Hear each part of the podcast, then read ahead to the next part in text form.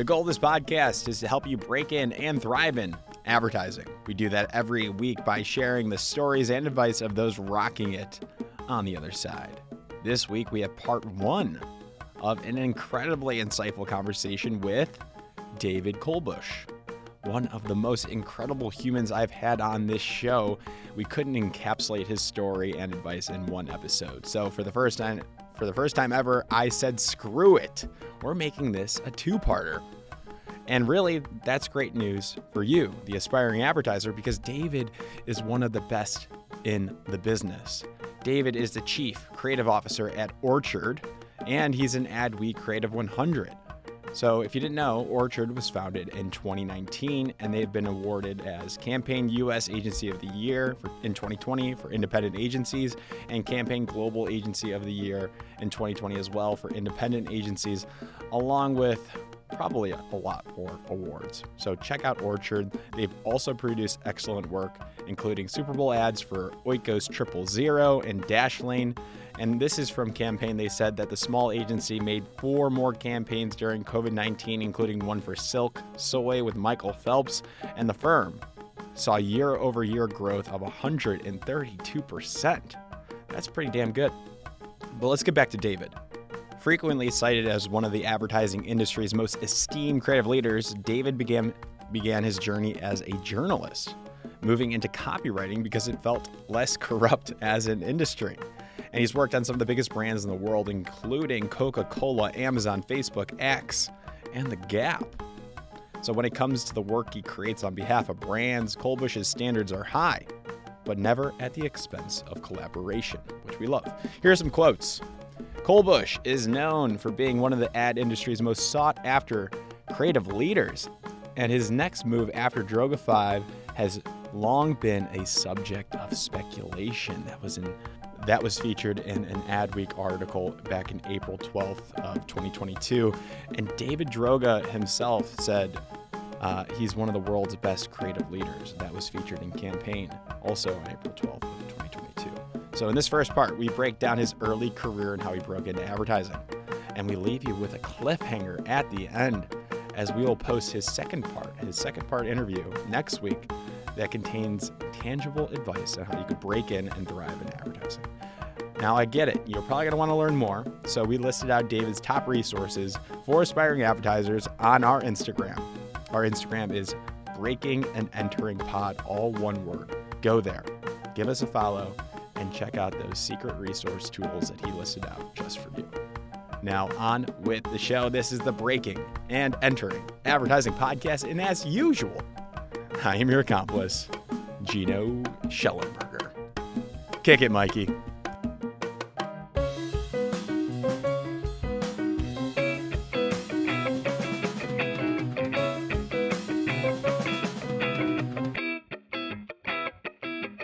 All right. David Kolbusz, welcome to the Breaking and Entering Advertising Podcast. Thanks so much for coming on. Good morning. How are you doing today in New York? That's where you're at? I'm feeling I'm I'm in New York. I'm feeling very good, very plucky. I feel I feel like I've got a lot of energy today. Good. Let's is this your first meeting of the day? Um my first meeting of the day, not my first call of the day. Okay. I've had a couple of social calls. Social calls. No social calls during the work week. I know, I know. But you know, London's a few hours ahead. Yes. So I still have the odd uh friend or connection in London. So I s Mhm. sometimes I'll just before the workday kicks off, if I've been charged with rallying the children and getting them ready for summer camp and I'm up really, really early, then I'll have a little bit of time to kill and I'll either do a workout or a or or have a chat with someone from the old world. The old world. Gotcha. We're gonna break that all down for the people listening because you lived in London prior to Orchard, correct? You were at Droga Five, I believe, in London for multiple years. Did you grow up in London?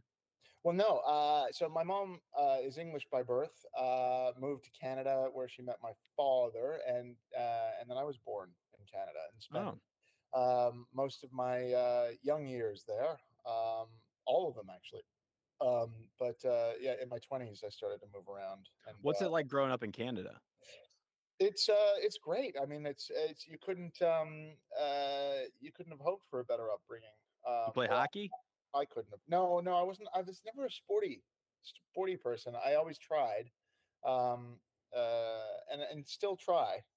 Uh, and I just Gotcha. kind of float around all the different sports, trying to gain a foothold. I think the closest we've got is like, I've had moments with basketball. I've had moments with baseball. I've had moments with um, hockey. But you know, it's it's it's it's such um uh, sports is such a it's such a, a big part of well human existence. That, that- Right. that- So what'd you do instead? uh, arts, always the arts. What type of arts? And where also where in Canada did you Oh, grow um, Ottawa is is. Uh, oh, that's interesting. So I've just learned. It's funny because I I've spent most of my adult life in the UK, and instinctively you have to you have to hit your T's and your D's more. So uh, so what uh, for the longest time I pronounced it Ottawa or Toronto, and the then the way that you use words uh, uh, changes where you are, so that you purely so that you can be understood, not as a Right, right. Madonna-esque affect, but just purely for communication purposes. And I've just noticed now, as I said Ottawa, I rolled my T's. Right. Uh, It's which is- Toronto. You don't pronounce the Toronto, second yeah, T, yeah, yeah. right? But but I, this is the first time that I'm cognizant of the fact that I'm doing that now. Because for the longest time I would hit the T's or D's, but I've been I've been in New York for a year, so now I guess I'm rolling them again. How we go. interesting! We're learning things about each other or ourselves. There we go. There Mm. we- That's what we like to do. So you grow up. What arts? What are we talking about? Oh yeah. Um. uh, So probably books were first. Uh. So it's I think every medium I've uh I've taken under my wing and and and just it's become uh, so I- uh, so yeah it, it's it's kind of mediums that I get obsessed with. Uh, Mhm. so first it was reading, uh, probably television, um, followed by uh, tel- television and film film probably together, but reading was likely first. Then uh, and music was uh, music was sort of ever present. So that core unit, and then it, it expanded into uh, photography, art. Um, then Are later, you Are you taking lessons in any of the Oh, like photography lessons, or is it just self experiment, like just kind of picking up new hobbies on your own? Are your parents supporting you in this? How does that work? Oh, this is from a very very young age. So like like when I was like uh, what's what's the equivalent? So grade one, I get no, we, we're back in the grade system. Grade one, so I was like about six years old. So in uh, I, I never got any sports trophies or anything like that, but I got an avid reader award. Is what it's called Nice. my school. So like like even from a very young age, and then that translated into writing, and so writing is probably the first act, the first creative act that I ever did. Um, and then yeah music came later and drawing. I was never particularly good at drawing. I was my my ambition was always uh far greater than my um than my uh my aptitude. Um and i took lessons cartooning lessons and stuff like that at an early age instead of like the sports camps. I went through all the sports camps. I think i was injured at every sport. My parents would sign me up for a sport. I'd get injured in the first lesson and then i'd quit the sport and then eventually they capitulated and put me into uh, like drawing classes or writing classes or something like that. And that's you had, that was a better fit for you. you yeah, you that's where I enjoyed it. my footing. Yeah. Gotcha. Yeah. So arts base growing up instead of sports, and that was in Ottawa, Canada. hmm And then what happens? And is there any, you know, you said TV, you were watching television. TV, film, kind of like it was. It was. It was I was um. I was a consumer of the arts and culture more than I ever was an active participant. I draw my own comics, write my own stories, but never with any real sort of um, uh, millennial or Gen Z esque ambition. Uh, there was no there was no hustling at the age of 13. I was always kind of, but that's more of a phenomenon due to um, uh, accessibility of the resources to create. Uh, yes, and we'll talk about that for sure. Like, Yeah, yeah, yeah. I wish there's a lot of pressure too. now. Actually, You said that. Say that again. I said I wish I was 13 now. Why? What would you do? So the tools at your disposal now, like I would have loved to have made things back then. And I like I, I still like I look on with envy when you hear these origin stories of of, of filmmakers and writers who would uh, who would who would create their own little uh, uh, films using Super 8 cameras or whatnot. And Yeah. uh, and it, it- there was just far too much effort and far too much work for Right. I The was lazy. friction is Yeah. gone now. And especially with like the technology, resources, generative AI, which I'm like learning about now. Yeah. It's like soon the vision and the skills needed to execute it, the skills needed to execute are going to slowly disappear, right? You can just kind of go and create stuff uh, with all these resources. Now, what do you what do you think? What's that? Which only leaves imagination. Right, and I like that. I like that too. I, some people are afraid of that. No, yeah, I, I think, I, I think, uh, yeah, people, people, usually people without taste and talent are mostly afraid. Of But do you think like the like then do you see like now like with your younger hires? I know we're jumping around, but why not? Do you see like people are just quick to create and like spend a lot of time on the ideas, or yeah, is well, there a lack of thought no, beforehand? No, I don't think so. I think, but uh, we're very careful about who and how we hire, and we're Mhm. we're uh, uh, at- Orchard is the the manifestation of of uh, of um, uh, kind of everything the partners, me, Laura, Barney, and uh, and Jim as well too, have have, have frustrated us in the past, and uh, and and so we're we're kind of using this as a as a as a as an entity to correct all of the things that have, have Right. bothered us historically. One of which is the um, is the the separation of of the artificial separation of departments when you're all supposed to be working together. And so I, one of the things we're very focused on is making sure that um, everyone has a voice. And it's it's quite I, I- there's there's nothing worse than people who say they have a flat structure because it's always a little bit bullshit. There's there's obviously a hierarchy. There is there's uh, I've said that a couple times. Yeah, no, but I like. I think well, I've only been in a couple one agency, but I I get what you're saying. Like that that's overdone. a little more egalitarianism. Great ideas can come from anywhere. It, it's we we try and act as the most senior parties, the stakeholders within the agency, try and act as a filter rather than as a um as um uh, uh, uh, kind of like a, an uh, uh, an overbearing architect of all comms. How many people are at your agency? Um, pro- probably between thirty and forty. I Can think. you- yeah. So you you are saying that you have a flat structure without Well, saying it. Uh, we we we were um, flat curious, shall we say? Um, Okay. we're, we're small enough that that um, a lot of levels and hierarchy uh, just tends to feel kind of uh, irritating and unnecessary. Yeah. Um, and I think That's probably why you started. Or you went over there, right? Or Yeah. started it. Well, I, I think I think that historically I've actually been pretty good at navigating uh, away from agencies that that that are too uh, rigidly structured, or if if I have been at a larger agency, I've managed to um, uh, find my people, as as they would say, and and kind of create um, a- group of individuals within an organization, that, and we just sort of uh, operate within that larger. Yeah. I, I guess they call them groups in in much larger agencies. Yeah. Yeah. I hear you on that. And well, that that piques my curiosity, but I want to get back to how you got involved in all this real quick. Oh, sure. So, so we'll get to where you're at today and and the lessons along the way. But um, back to Ottawa in in Canada. So, what are you doing there? And when did you discover? Like, I guess let's fast forward high school, like college decision day. sure. Where did you want to go? How did you go about choosing what to study? Did you know you wanted to do advertising? Run me through your senior year of high school. right, like, right, time. right, right. Uh, I, I think I had, a, I had a good senior year of high school in the sense that I had, I had some really great teachers. Uh, oh God, uh, you're always supposed to remember the teachers. Uh, Mrs. Baldwin was one of them. She taught me politics, and she was exceptional. And there was another one who taught American history, and she was phenomenal. And I forget her name, and I apologize. Uh, if you're out there listening, other teacher, you're amazing too. Um, uh, but yeah, it was it was history and political science, and Okay. uh, and they did such a great job of bringing those worlds to life that I naturally felt uh, a kinship with those uh, those those uh, topics of study, and so I went into uh, my my uh, college years thinking that that's the path that I was going to be headed down. History, Uh, politics, yeah. maybe a politician, maybe a lawyer. I could kind of see, I perhaps. I, don't no know. idea. I just, uh, for the first time in that final year of high school, I wasn't flunking, and it was because of these courses, and I felt great. You weren't flunking. I weren't. Fl- I wasn't flunking. Yeah. So, um, uh, but then it, it's it, then that that the, the, their electricity, what they brought to the classroom, didn't carry. Isn't it great? I love those. I love those people. I love those teachers as well too.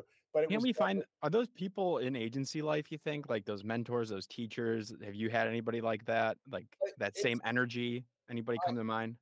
Uh, from from like agency life. Oh, Yeah, like professional world.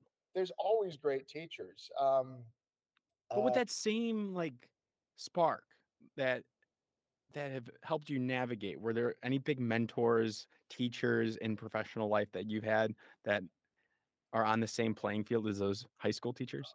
I would say that I, at every agency I've been to, I've learned from a variety of people, I- uh, and and they've been uh, uh, guided. So like, there, my first job was at TBWA in Toronto. Okay. Uh, that's right. That that's that was my first ad job, and there were uh, there were a, a, a coterie of really brilliant individuals who like uh, there was uh, Simon Creet and Simon Duffy. Uh, there was uh, Simon Creet and Simon Duffy. Simon Creet and Simon Duffy. There was Creet. uh, Dan Vendramin and uh, uh, Darren Clark. They were really instrumental in the early years. There was um, uh, uh, Dan's brother Ben Vendramin and Pat Parisi, and that that- formed the core unit of of um, of the Gotcha. the more senior teams at TBWA. So they were sort of like a, they were a collection of three teams um, that that who sort of acted as mentors, which were uh, they, a lot. So a lot of the early learnings were Yeah, that's it's so foundational. I feel like for people like for our listeners to show up to Yeah. the agency. Like I don't know how the some agencies are how Orchard runs it, whether it's in person a couple days a week or not. I'm of the philosophy like you should try to bridge the gap and try to show up and learn and develop these Oh, sure. relationships. Like especially younger age, you can see those creative directors or people that might be more senior traveling around. They have to. But uh, if you're young, like get in the office and, and show up. And I think so. Yeah, for sure. Um, uh, I've enjoyed the remote experience as well, but it, Mhm. it- nothing really beats the energy. And you you could definitely have uh, energy does translate through the the, the computer screen, but Yeah. there's there's something about that in person energy that really actually sparks things, and it allows you to flit about and um, take things from other people and, and kind Mhm. of find. And that's like to your to your to, to your um to your question about uh, a mentor. Um, if we're talking about do's and don'ts, as we you kind of weed Yeah. your way through the early years of advertising, uh, I wouldn't just try not to have one mentor Yeah. because what, what what you should be trying to do, I suppose, is is develop an individual voice, one that's your own, but uh, uh, you learn skills uh, and what to do or what not to do from uh, a variety of different people, and the aggregate effect of all that information should help form who you are as a creative person.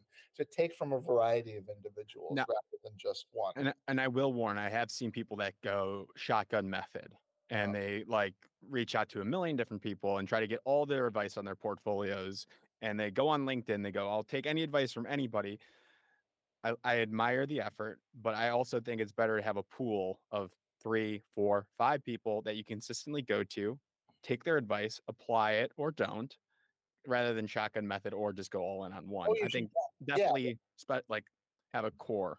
Oh yeah, because because chemistry is important as well too. Yeah. You're not just it's like the what's the it's it's like when you're going to see like a great therapist for one person might be a terrible therapist for another person, Sure. and so you have to see a variety of different therapists before Right. before you find one who works well or fits well with you. I don't Yeah. want to find a therapist rather than life Hey. partner, but uh, work. same same applies for dating same applies for therapy same Right. applies for everything It's chemistry and and the, the the energy between humans is is is hugely important and if you if you uh take guidance from the wrong people uh for you Mhm. that could uh that could have a net negative effect Did you find those mentors at the same agency that you worked at currently, or did you look out beyond other agencies? um uh oh that's hard- yeah no no th- those those three teams were at my first agency and Because you're with them so much, they're paid to be there. They have to show up, right? Uh, Like, neither, neither, n- none of those uh, those duos were were the the silver bullet.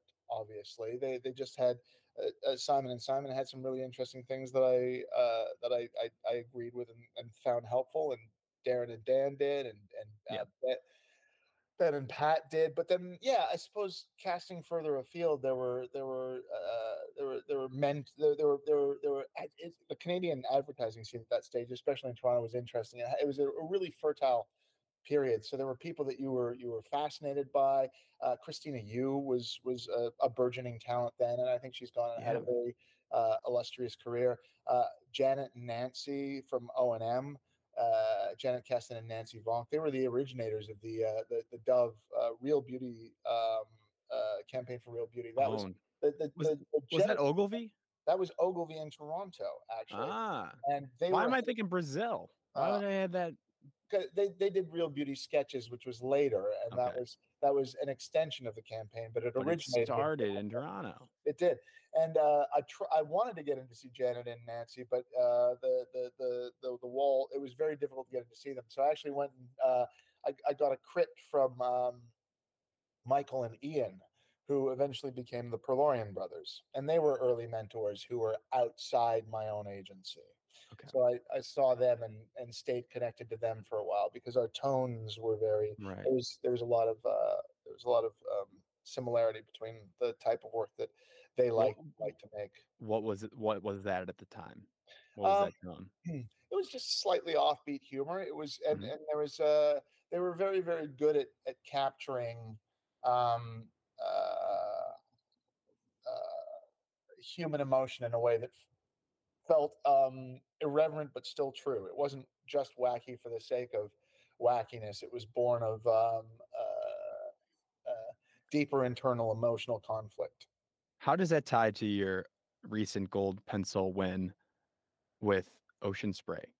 Uh, Do you I see that parallelism in yeah, there? Yeah, yeah, sure. There's a there's I mean it's a meandering line, but there's a line, obviously. But yeah, I think that probably still holds true. The the ocean spray work does take that uh, the, the slight it's it's a it's a slightly offbeat execution of uh of, of um, yeah a, a, a, revealing of a deeper human truth, which is that we often find ourselves um, stilted uh, and wishing we could break free in uh, in these these these uh, formal um, yeah social setting.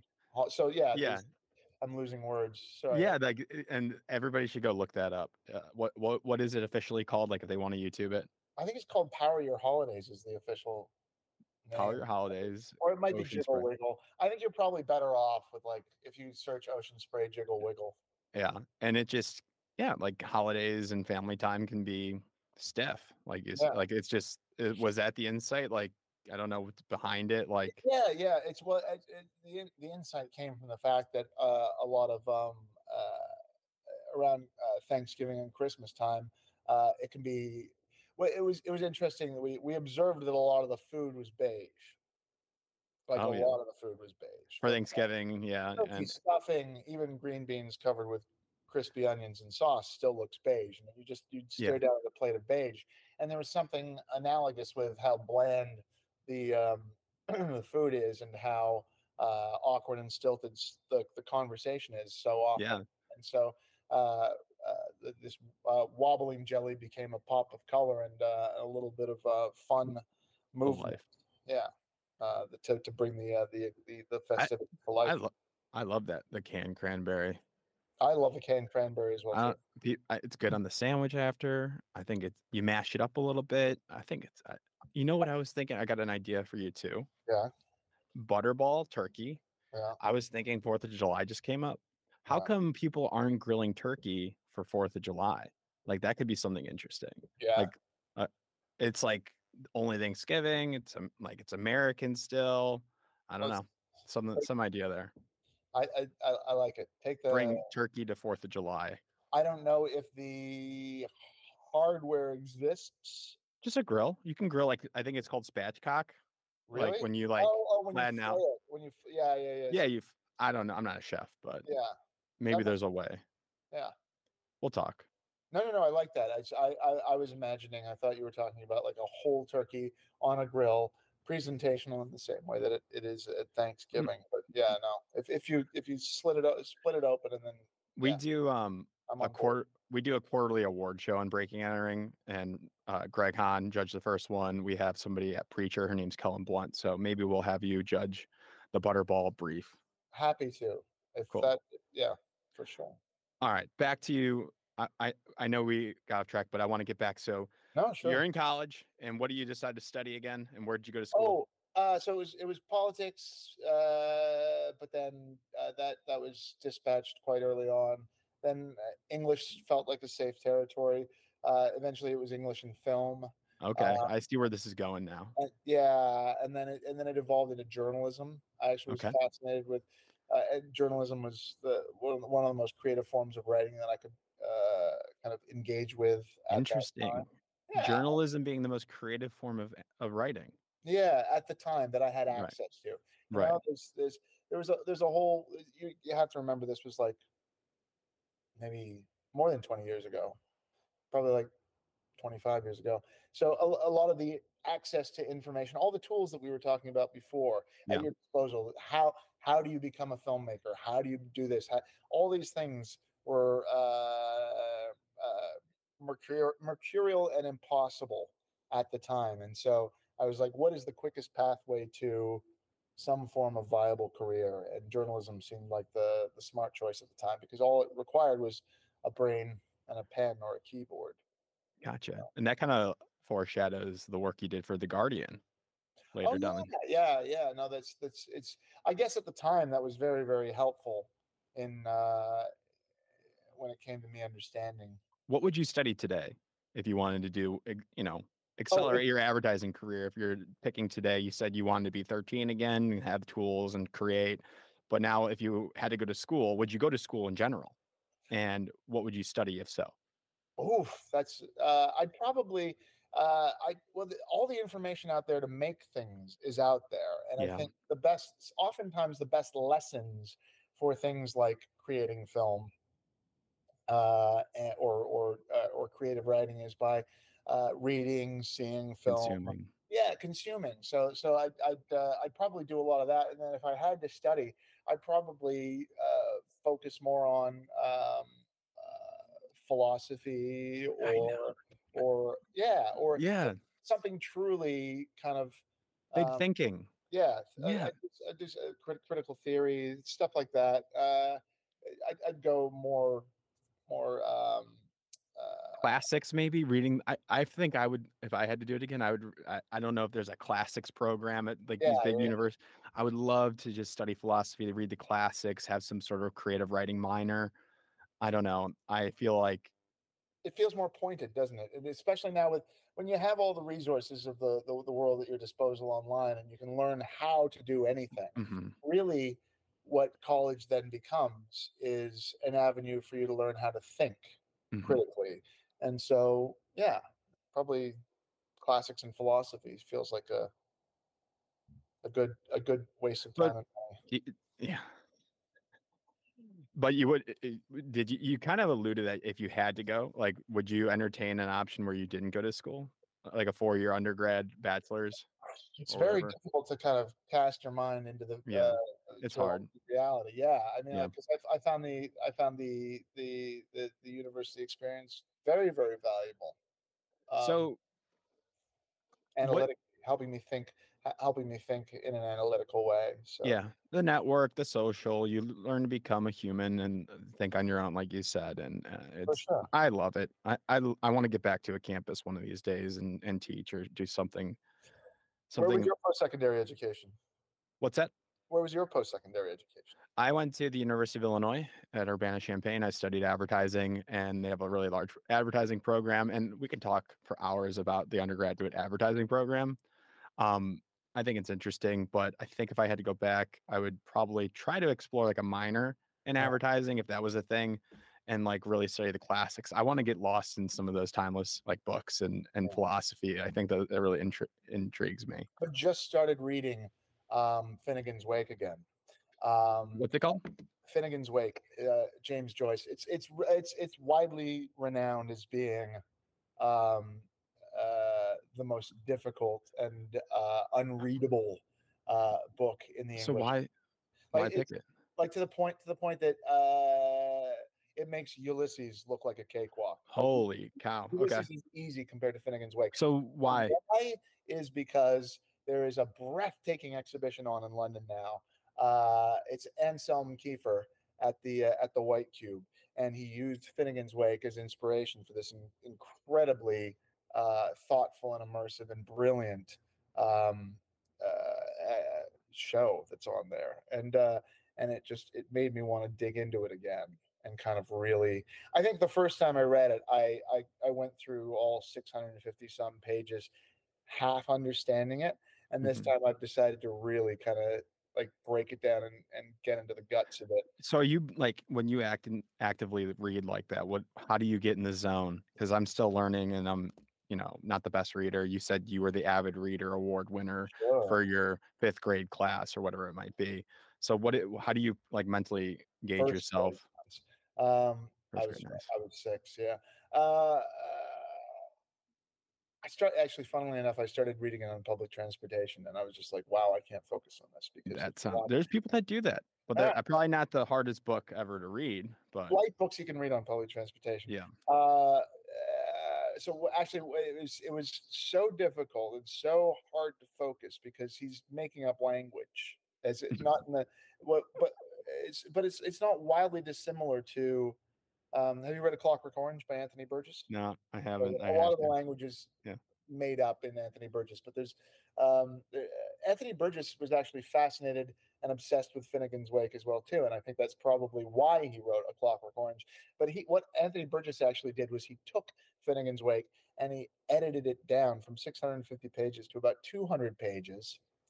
Um, so like a just the essentials. So Anthony Burgess, other celebrated author, created effectively a Cliff Notes version of Finnegan's Wake so that people could better understand it because he felt so passionately about this book. Wow. And having struggled with that first chapter of Finnegan's Wake uh, after attempting to undertake it again, I went out and bought the Anthony Burgess version. A bridge version. Yeah. And so now I'm going chapter by chapter and I'll read the James Joyce chapter and I'll go, oh my God, that's uh, that's insane. And then I'll read the Anthony Burgess chapter and I'll, I'll go, okay, that makes a little more sense. So you go back and forth. Yeah, so I, I go back and forth, and it's actually a really fun exercise. It's one that forces you to read at home rather than in public. Mhm. But um, I've done it a couple of times. There's a um, have you read uh, Lincoln in the Bardo? no, I have not. That's a George Saunders book. It's actually he's a he's a great short story writer. That's actually his only novel. Um, I hope this isn't fucking up with your sound. I'm No, just, you're good. just trying to get more coffee. Yeah, get your coffee. Um, so I'm I'm gonna prepare coffee as we talk. Um, just gonna pour some water. You can edit this out. I imagine you're gonna do some editing anyway, so this is not a big deal. No, I'm. This is good. Uh, All So. Lincoln in the Bardo is another Uh, must yes, read. Yeah, Lincoln, so Lincoln in the Bardo is was George Saunders, who's uh, a teacher himself. I can't remember which educational facility he teaches at, but he's uh, eh, he's mostly renowned for his short story writing. Gotcha. um, and he uh, but his first novel was lincoln in the bardo and it's uh it's an oral history of um uh, uh, uh well it's the relationship between lincoln and his son uh as told from uh, a cemetery and it's all the all the uh, all the all the dead people in the cemetery uh, and their voices so it's they effectively form this uh, collective oral history and because there are so many voices the, there was an audio book uh, made of it with uh, Different voices. all these incredible different Oh, voices, nice. some amateur, some professional. And so that so I actually the the first time I read Lincoln in the Bardo, I I had the book, but I also had the audio book, and Okay. I just I, I did a read along. Okay. That was the first project of this type because it's actually also quite a uh, it's a it's a tough book to wrap your head around. Yeah. I think it won the Pulitzer or the Booker or maybe both. I'm not sure. It's it's really it's a it's a it's a um, monumental achievement in writing. But that was the first kind of like stay at home, read, listen, uh, consume a book in a different way type experience. And I'm so that's what I'm trying to do is re- have another one of those where I'm being a little slow and deliberate about how I consume the artifact. I love it. Yeah. Well, thank you for those recs. Let's. I want to get to now your first job and how you actually broke into advertising. Sure. So So that was Uh, TBWA. That was TBWA. We hinted at that. How did you get there? What did you did you have a portfolio? Did you know you wanted to be a creative? Did you want to go account management? Did you have a mentor? What was the process to get your first job? Was it an internship first? Give me the rundown. The breaking and entering podcast. This is the big part of the show. Yeah, yeah, yeah. No, the the the so so I uh, I was uh, I did a one year course after university. Humber College in uh, in Toronto has a very very good copywriting program. So Humber and um, uh, OCA were the two big schools in the Toronto area, and Okay. kind of the the the two of the bigger schools in Canada for creating uh, ad talent, like forming them. Oh, okay. OCA is mostly uh, visual design, art direction. Humber is writing. So you Okay. usually and the, and the two colleges kind of worked in concert to You pair should. They should. pair writers with art directors. Is this like a, an official college? Is this a portfolio school? Do you get a degree? Is it one course? What is They're this? Is it accredited? Is it respected? Oh yeah, respected, accredited, uh, official colleges, not specifically for University. advertising. There's other disciplines Okay, so in, bo- in both of them. gotcha. But they have this certificate, maybe one. Yeah.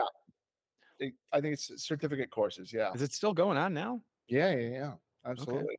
And I think I, I still think. I mean, I, I haven't checked in on Humber recently, um, but I still see the copyright copywriting courses going. There's still good uh, Okay. people coming out of there. So If I- you know anybody there or have any professors, I would love to have them on the show. yeah, well, uh, I think all my professors are uh, probably retired or done with it. Uh, I think I know. Were they uh, industry professionals or were they PhDs or combo masters? yeah, it was a combo of ex-industry professionals and current. Uh, so a- academics. yeah, uh, Jane Bongers was one of my uh, one, one of, was probably one of the more fundamental uh, tutors. She was phenomenal, and uh, So she eventually took over the program. She wasn't leading the program at the time. She was one of my tutors, but she eventually took over the program. So you took the copywriting route. Yeah.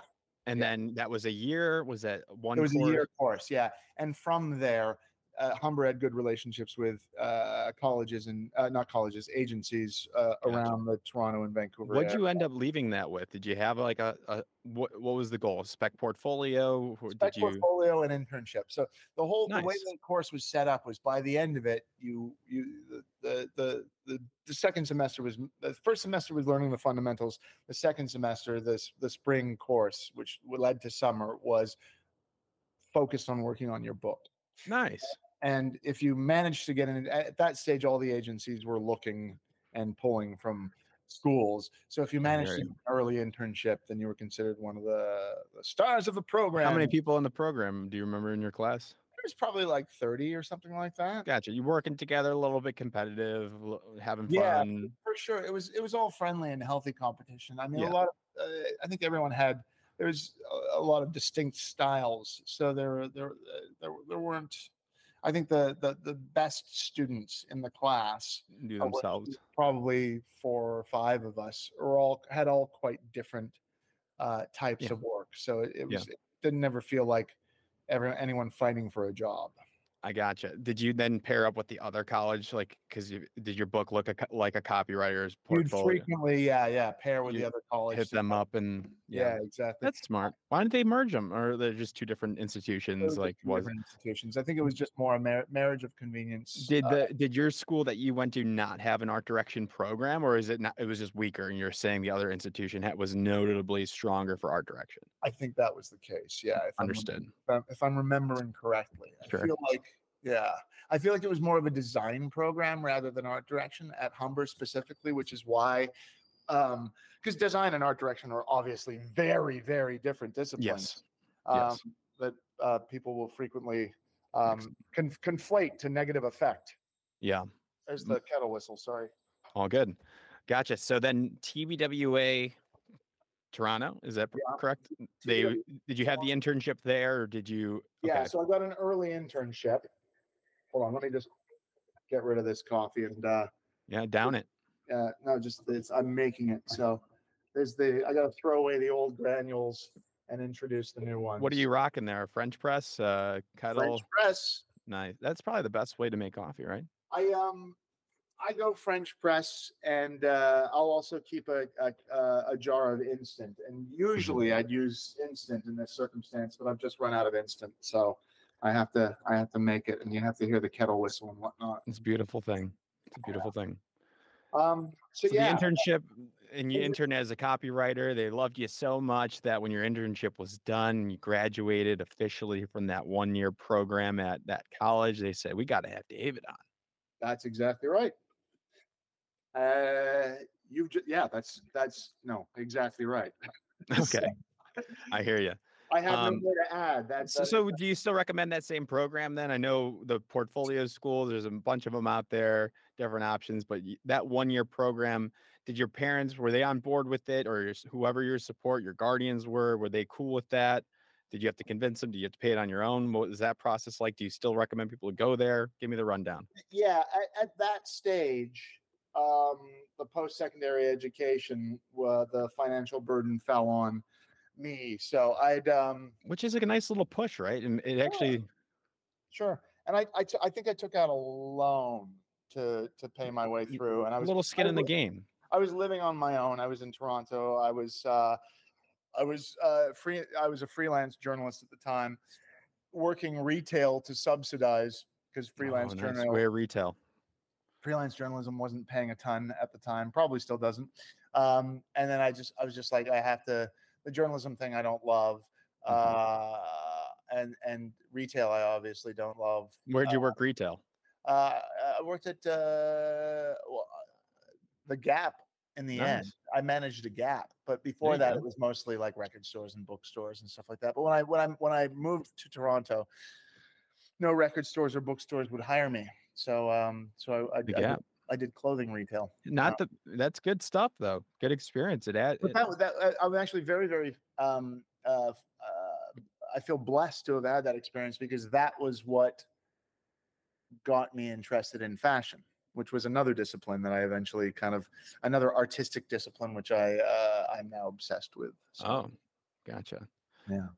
Yeah, I think retail or like being a server, those are great like customer service oriented jobs for people that are not like they can't land that internship just yet. Like you For still sure. get so many skills working retail or being a server at a restaurant. Mhm, Those yeah. are those indirect skills that you can't go wrong with. And if you learn how to spin that that narrative, talk about it in an interview, That's like, actually people- a really good point.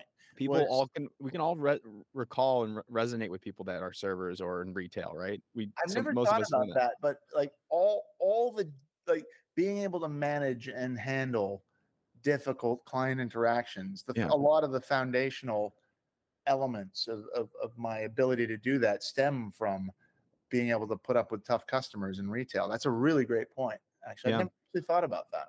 Yeah. I know I, I worked at Nordstrom and that was a, a great experience, just known for customer service. Like they trained us really well early on, like a good high school, like summer college job when you don't have that internship. So, but you landed, you got in uh, TBWA in Canada.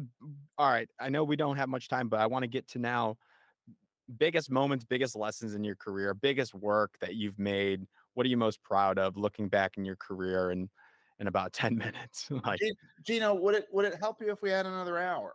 Uh, not yeah, now, should we, like, should we do a part two? If you want to do a part two, that way we don't have to rush anything. I can, I can give you another hour next week if that helps. Yeah, that'd be cool. I think I've never done a two-parter before, but you know, I, I Right, got and you can and you can edit it down. Yeah. It doesn't have to be this long. It just seems the natural flow of the conversation. Well, let's hint at because you know, I would love to get another 30, 40 minutes with you, but like Yeah. what can we hint at as a cliffhanger uh to the people like about your career? Uh, uh, do I forward to the do I make it? Do you make it? It- Does it does it all work out at It's the a, end? it's a, that's a bad joke because obviously I'm Yeah. talking to you, so I must have achieved something in my life. Um, uh, yeah, not a great joke. Uh, cliffhanger. What what what what could I put? I will reveal one dark secret next Ah, time. I haven't I haven't really picked the dark secret. That's but okay. but- One dark secret one one dark secret. and the worst ad you've ever made. Oh, that's a good idea. That's let's do that instead because dark secret could be um Oh, Yeah. yeah. So we'll we'll talk about the worst ad you ever made, The, the, And- the ad I'm most embarrassed about in And- part two. And we'll we'll bring it back to life. We'll share it on our social. oh dear. Yeah, you gotta own it now. I know. You gotta know. own it. And then we'll talk about the best ad you've ever made. Yeah. Oh, you know what we should do? Because like bad ads are bad ads are are one like bad ads that you've been uh, bullied into making by Yeah. bad clients is one thing, but actually maybe more embarrassing and more tantalizing is an ad that I thought was going to be great. Yeah, you believed in it. I really believed in it, and now when I look at it, I go, Jesus Christ, that's not good. And then Let's we'll leave it at that. That's- We'll leave it at that. Yeah. Great. Let's, let's do let's do my cringiest ad that I thought was going to be amazing, but didn't turn out as I expected it next week. I love it. A self right. harm. Yeah. I can't wait. Okay. Because we always talk about the good stuff. So Yeah. we know you got good stuff. We'll talk about the bad stuff. We'll do it. We'll do it. We'll do a, a really bad ad. I've, Yeah, I've already got it in mind. All right, we'll leave it at that. All right, David, thank you so so much for your time. We'll, we'll pick this up hopefully next week. Of course. You rock.